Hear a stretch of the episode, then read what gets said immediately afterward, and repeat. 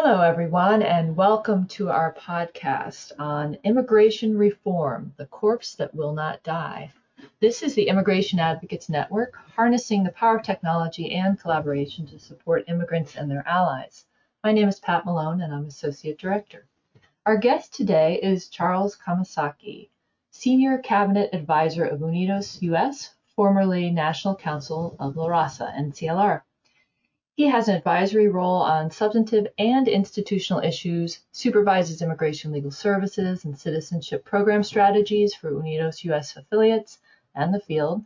He oversees other immigrant integration initiatives, and previously, for uh, two decades or more, he has served in a number of leadership roles, managed the group's research, policy analysis, and advocacy activity on civil rights, education, economic mobility, housing, community development, immigration, health, and other issues.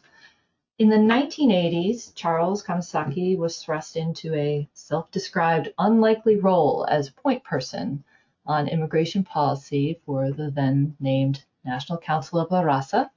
He joined a small coalition of advocates that first coalesced to oppose immigration reform legislation, but later pivoted to shape and facilitate passage of the Immigration Reform and Control Act, or IRCA, and its follow-on bill, the Immigration Act of 1990.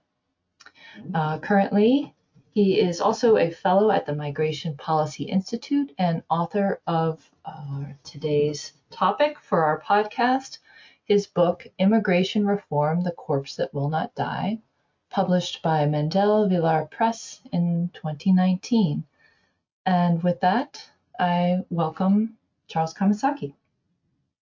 Thanks so much, Pat. I'm a big fan of IAN's, and I really appreciate this opportunity to talk about my book. Terrific. So we talked about focusing on really three aspects of your book and of the immigration reform history. And one is to look at the role of racism and institutional racism in the immigration reform process.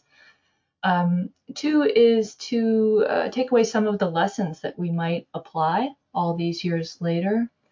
And three is to highlight policy options that you envision for the future. So let's jump in and uh, get started. Okay. Uh, so if you want to learn about racism in the debate, right, you just have to look at today's headlines, and I think we're reminded every day about how racialized the debate about immigration reform is. Uh, but I think it's also useful to look back into history. Um, I think many of us and many of the uh, listeners to this podcast and members of, of IAN will know that early in our history, the very first immigration laws were heavily racialized. Um, it perhaps uh, no better uh, exemplified than the Chinese Exclusion Acts and the uh, national origins quotas, um, which were by definition right racist.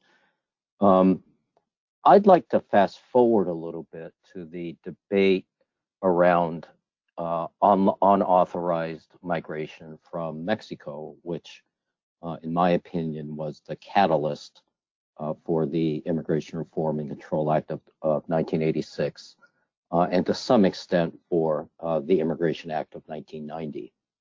It's important to understand that prior to the 1960s, um, there were actually no limits on immigration from Mexico um, or from the rest of the Western Hemisphere, uh, for that matter. Um, and what began with the 1965 Act on on immigration, um, which I think many of us view as a very generous uh, law, which it was, uh, and one that was explicitly uh, rejecting uh, notions of racism in immigration policy, which to a large extent uh, it did do, um, is that that law also began a process that severely cut uh, legal immigration uh, from Mexico, um, which ultimately I think contributed to the beginnings of the current um, situation with respect to large scale unauthorized migration from the South. Um, so that was kind of one factor that was, I, I believe, an explicitly racialized factor in the debate. Second, um, something else happened in the 1960s, which was the so-called Bracero program. Uh, this was a very large temporary worker program uh, that was initially established during World War II in the 1940s as an emergency measure uh, to ensure that the crops were were uh, picked and um, that food processing operations uh, could operate while so many people, so many of our young men were abroad uh, fighting in World War II. Uh, that so-called emergency program actually lasted until 1964. Um, at its height, it was allowing about 800,000 or so um, uh, temporary workers, mainly from Mexico, mainly, although not exclusively in agriculture. Uh, that program was highly criticized, uh, both from a, a, Uh, labor law perspective. The, the notion was that uh, some significant number of these workers were subject to exploitation, uh, but also by immigration restrictionists who believed that, uh, I think correctly, uh, that fairly significant numbers of Bracero workers didn't go home after their temporary contracts expired. Uh, so that program actually ended in 1964. Um, and uh, the a third factor that led to very large scale unauthorized migration from Mexico uh, during that period was that uh, these two major uh, acts, ending the Bracero program and cutting legal immigration from Mexico, uh, which was begun by the 1965 Act, coincided with this massive increase in the Mexican labor force. This was a period of, of that country's greatest fertility, uh, but uh, it, it, it didn't have the economy uh, that would allow uh, those new workers to be absorbed into the labor force. So, uh, given that we had ended uh, many lawful means of entering the U.S., um, we as as some people noted, and as I write in my book, uh, there was kind of a willful ignorance that that would lead to large scale uh, unauthorized migration. That migration was extraordinarily controversial and very heavily racialized. Um, so it was not at all uncommon uh, to have members on the floors of the House of Representatives or um, the Senate to be talking about the wetback menace uh, that we had in our country, um, kind of echoing themes of the so-called yellow peril that led to um, uh, the Chinese Exclusion Acts. Mm. I think what's also important to understand about the early debate over IRCA uh, was that um, while again, I think often we have a nostalgia for um, kind of the past and we think, gosh, you know, current debates are so heavily racialized, it's important to understand that um, there were other factors in play in addition to, uh, I think, uh, deep racial animus against um, so-called Mexicans, um, which was often extended to include Mexican Americans who were who were already here, um, and and that was uh, caused by a couple of factors. One was uh, the 19 late 1970s, early 1980s uh, coincided with the height of the resettlement of Southeast Asian refugees um, in the United States. Uh, over that period from the end of the Vietnam War and say 1976 through uh, the next decade, we resettled um, something on the order of 1.4 or 1.5 uh, Southeast Asian refugees, uh, 1.4, 1.5 million Southeast Asian refugees in the United States you know, by contrast, um, right, recent refugee quotas, even before the Trump administration, were you know 70,000, 80,000. Um, so these were very, very large um, numbers.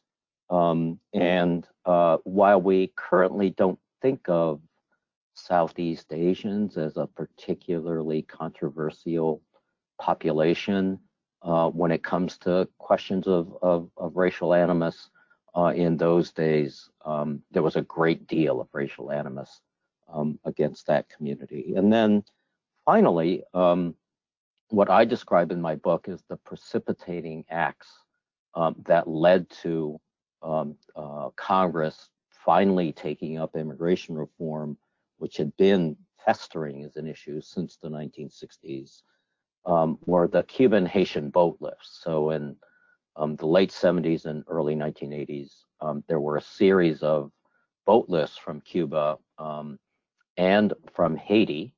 Um, those were ex- also extraordinarily controversial, viewed as a national security crisis that demanded um, congressional action.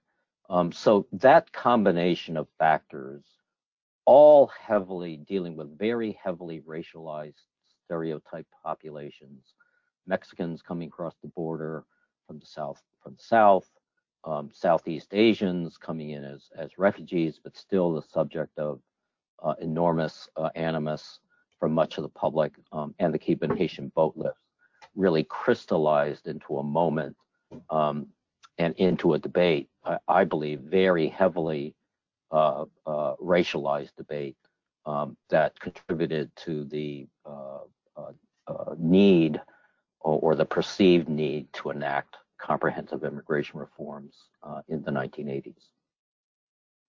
Hmm.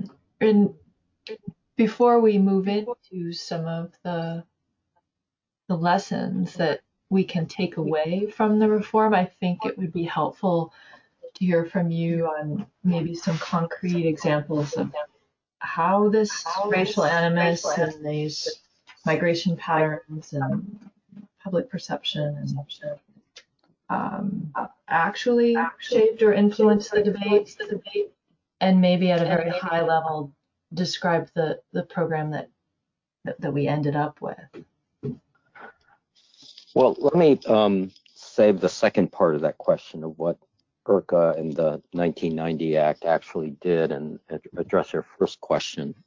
So, you know, if you look back at the debate in the 80s um, and 90s, in so many ways, it looks remarkably like the debates we've been having over the last couple of decades. Uh, there were, believe it or not, pre 9 11 um, allegations of terrorism, that people coming across the southern border posed some sort of terrorist threat uh, to the country.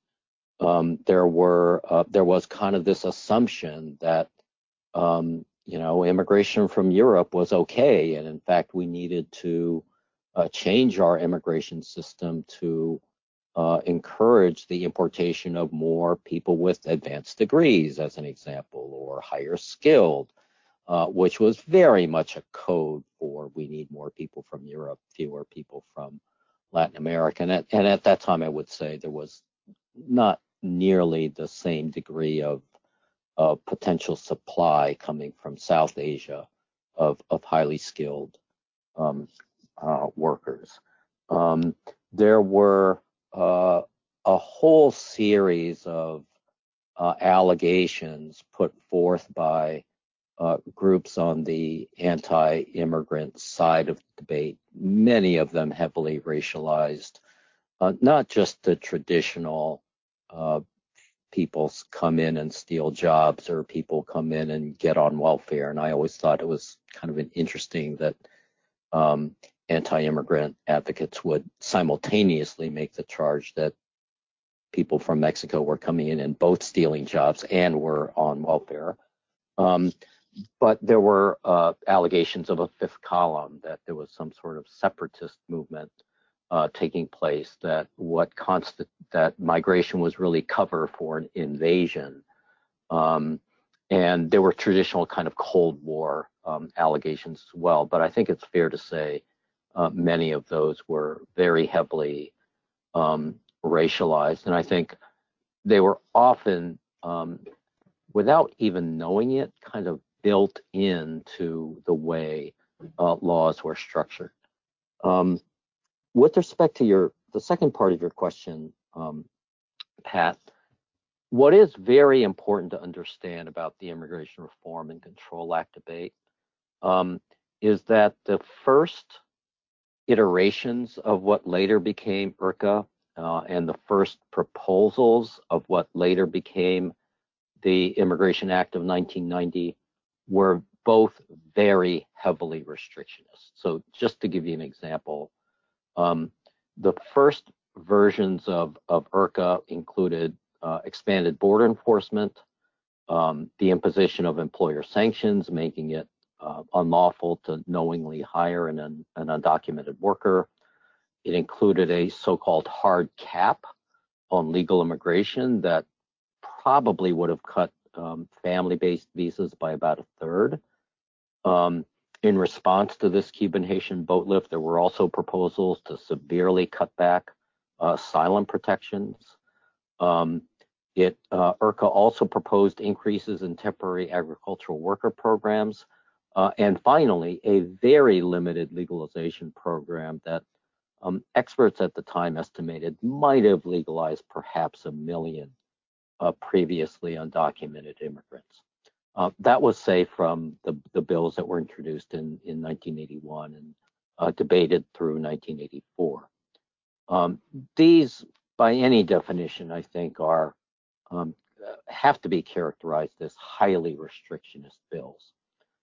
But as enacted, uh, IRCA and the 1990 Act, while they retained their predecessors' enforcement provisions, uh, were far more generous. Um, for example, rather than legalizing a million people, uh, they legalized nearly 3 million. Instead of cutting legal immigration, they nearly doubled it from its 1980 levels. Um, instead of a major guest worker program for agriculture, um, they substituted an agricultural legalization program. Uh, the bills did not cut back asylum protection significantly, but did create temporary protected status, TPS, covering some 800,000 Central Americans. And uh, the 1990 Act codified a stay of deportation and work authorization to cover perhaps a million immediate family members of newly legalized immigrants, who was then at, called at the time the family unity protections. Um, and as a former practitioner, Pat, I think you remember some of the debate over that. And in many ways, the, that administrative action, initially by the INS, later codified by the 1990 Act, served as the precedents in effect for DACA and, and DAPA. Um, so these reforms, I think, taken together, can't just be characterized as center left, as, as some people argued at the time, but really as, as fundamentally progressive in, in direction and character. Hmm. Thank you, Charles. So we won't get to spend as much time as we'd like on the details of these provisions and the impact of the Act, but we're hoping that you might look back on that process and policy and address some of the lessons that we we might take away or that we might apply all these years later. Yeah, so you know it's it's very hard to uh, because times change and and and people change and circumstances change uh, to directly apply specific tactics from a debate that, after all, happened uh, more than three decades ago uh, to the current time. Although I again I would emphasize um, again, that as much as we think of today's debate as unique or different or special or, or having um, characteristics that uh, require new strategies, uh, and, and, I would acknowledge all of those are, are true. Um, it is remarkable how the same sets of issues and the same challenges over and over again uh, seem to arise. Uh, so in terms of lessons, I would just mention three. Um, one is that as advocates in the 1980s and, and through the early 1990s, um, it seemed to me that we made progress in shaping uh, better legislation, um, almost invariably by fighting the conventional wisdom. So when IRCA was first introduced to great fanfare, blessed by a blue ribbon commission, supported by bipartisan sponsors, very capable legislators, um, Alan Simpson and, and Romano Mazzoli, um, tacitly supported by uh, people like Ted Kennedy. Um, there was this assumption that it was a policy juggernaut that would just be rammed through. Um, and through a whole series of procedural and advocacy and political actions, uh, the coalition that I was then a very junior member of uh, succeeded in in stopping those bills, um, much to the consternation um, of the of the pundits and, and the press, um, and and people were stunned um, that that this legislation, which had this bipartisan aura of moderation, could actually be stopped in Congress. Um, so that's the first thing. Um, the second was uh, the second lesson I would argue, in addition to fighting the conventional wisdom, um, is that ultimately, if you're looking for a result, you have to look for opportunities to compromise, and that may not be fully popular with with all of your listeners. Um, and in my book, I describe how in 1985, after IRCA had been had had passed the Senate but been stopped in the House twice, I mean, just as it appeared that we were winning, right? We were the opponents. We were trying to stop the bill. Um, our coalition, really led by a, a, a backbencher named Rep- Representative Esteban Torres from California, um, broke with uh, uh, the, his elders in the Hispanic caucus, all of whom were die-hard opponents, um, to conduct back channel negotiations with the bill's sponsors um, to move the legislation in a more progressive direction.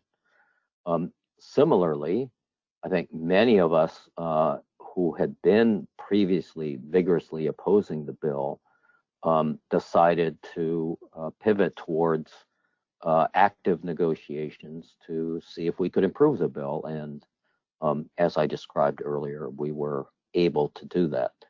Um, I think it is fair to note, however, that uh, back in the 80s and the 90s, it was the Senator Simpsons and the Representative Mazzolis of the world that were forced to compromise um, in order to get a product. They were compromising to accept what we viewed as improvements uh, in the legislation. Um, looking into the future, however, we are the ones who are going to be the proponents of legislation, and it's it's likely us uh, who will be asked to compromise. And I think that's something very important. Uh, finally, the lesson I would uh, draw, and this I think should be of interest to your your listeners, um, who I know include really the the best practitioners in the country, is in crafting uh, uh improvements to IRCA um, we were guided in large part by people who were really terrific practitioners. A guy named Warren Leiden, who was the first executive director of the American Immigration Lawyers Association, Michael Myers, who was then representing Church World Service, um, then a very significant and, and, remains a very significant practitioner in the field. And having them and others involved in crafting amendments or improvements to the legislation uh, really made a difference. Uh, and as I say, um, you know, many predicted that legalization wouldn't wouldn't legalize more than a million undocumented people, and, and by the end of the the uh, legalization period, nearly three million people have been legalized. So I think having um, practitioners at the table able to, in effect, reverse engineer uh, improvements that we that we needed to see in the legislation really made a difference. Hmm. And I'm interested in looking at policy options. I know you've talked about some ways in which we might expand or revive or extend old programs. Um, but I'm also interested in, you know, the title of your book, The Corpse That Will Not Die. when you think of immigration reform in the future, what you know, why is it the corpse that will not die, and yet, you know, what are the options and and reasons for optimism in the future?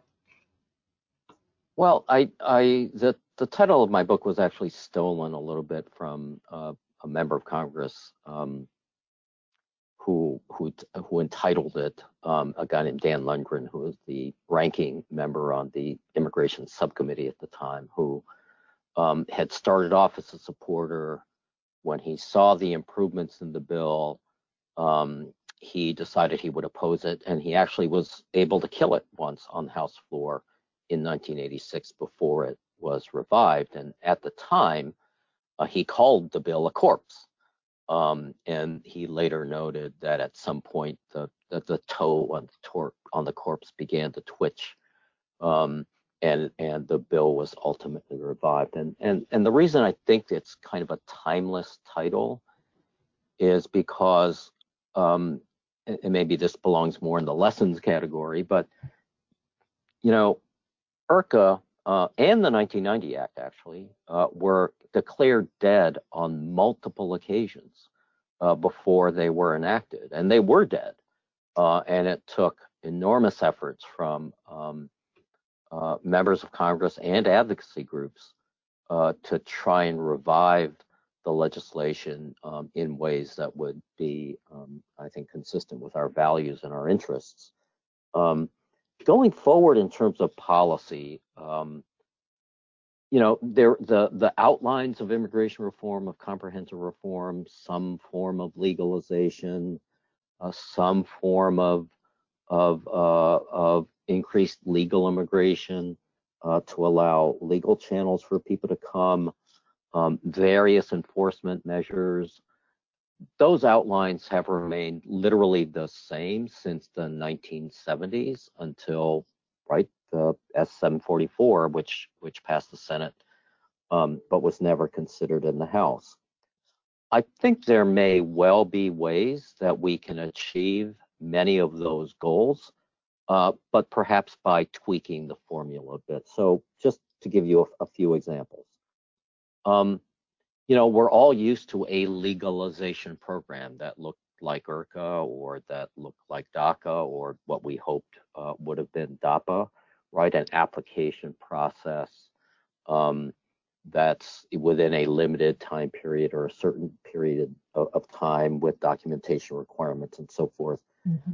I think there might be other formulas. Not that, that that I would oppose that, but there might be other formulas, and, uh, and, and one example might be the so-called advancing the so-called registry date, uh, including a statute of limitations, as it were, uh, for un- unauthorized status, which has the virtue of um, being a, a, a principle that is largely accepted in American law that I think most people can understand. Yeah, if you're a violator or an offender, you know, you ought to pay a price at some point, but it shouldn't dog you forever. Um, and uh, could also have the virtue of of automatically renewing. So if there were, say, a three-year or a five-year statute of limitations of some sort, um, or a rolling registry date in immigration parlance, that might be another formula that we look at uh, with respect to legalization. Um, with respect to legal immigration, you know, we're we're obviously working at an extraordinarily difficult time, right, with enormous unemployment, uh, but even beyond the pandemic-induced situation, um, we're also at a time when the future of work in the country, whether it's automation or or other factors, globalization, may be uh, uh, having enormous effects on our workforce and the shape of our workforce. At a time of such uncertainty, it may not be wise and it may simply not be doable to construct a legal immigration system um, uh, listing specific numbers for specific categories as our current system does um, in a way that's going to be helpful or useful um, for our country and our economy going forward. And my colleagues at the Migration Policy Institute have previously put forth a proposal for some sort of commission, um, you know, similar to maybe uh, the Federal Reserve Commission uh, the, or the Federal Reserve Board that um, is, uh, you know, a step removed from politics, maybe staffed by people similar to those who produce unemployment reports at, at the Bureau of Labor Statistics, um, to put forth on an annual or biannual or or whatever the right period would be, um, uh, numbers of of people who would be allowed to enter um, by category on on a regular basis as, as opposed to trying to uh, predict what the future will look like 5 10 15 years out because i think one of the lessons from uh, examining the debates over immigration reform is uh, they don't happen very often um, and and so maybe we need a more flexible statute um, that can accommodate uh, changing needs and changing conditions um, over time. And, and, finally, with respect to enforcement, it's it's an area that's um, not discussed enough. And while I think many of us know that we're uh, know very well and can articulate all the kinds of enforcement we don't like, um, many of us also have trouble articulating what kinds of enforcement would be appropriate. Uh, and in that context, I would encourage us to look at examples from uh, the criminal justice system that where where uh, it isn't assumed that everyone uh, who is a violator is going to get the maximum penalty right now, right? So uh, currently, there is only kind of one penalty, right? You're you're either admissible or you're deportable, um, and surely there are remedies in between that um, are appropriate for the degree of the offense, but don't in effect impose the most severe penalty on all violators, regardless of their circumstances. So those are some of the ideas I think we might consider uh, in the next round of, of immigration reform. Mm. Well, thank you. Thank you for your thoughts and reflections on that. I did ask you in there whether you have reasons to be optimistic. Um, I yeah, I do, Pat, and um, one of the things I've been saying about uh, my book is uh, the the very first time um, a precursor to IRCA passed one house uh, was in 1972 when Peter Rodino brought forth his first employer sanctions bill, which which passed the House by an enormous margin and was never taken up by the Senate. It it actually passed again um, the following year, 1973, again not taken up by the Senate.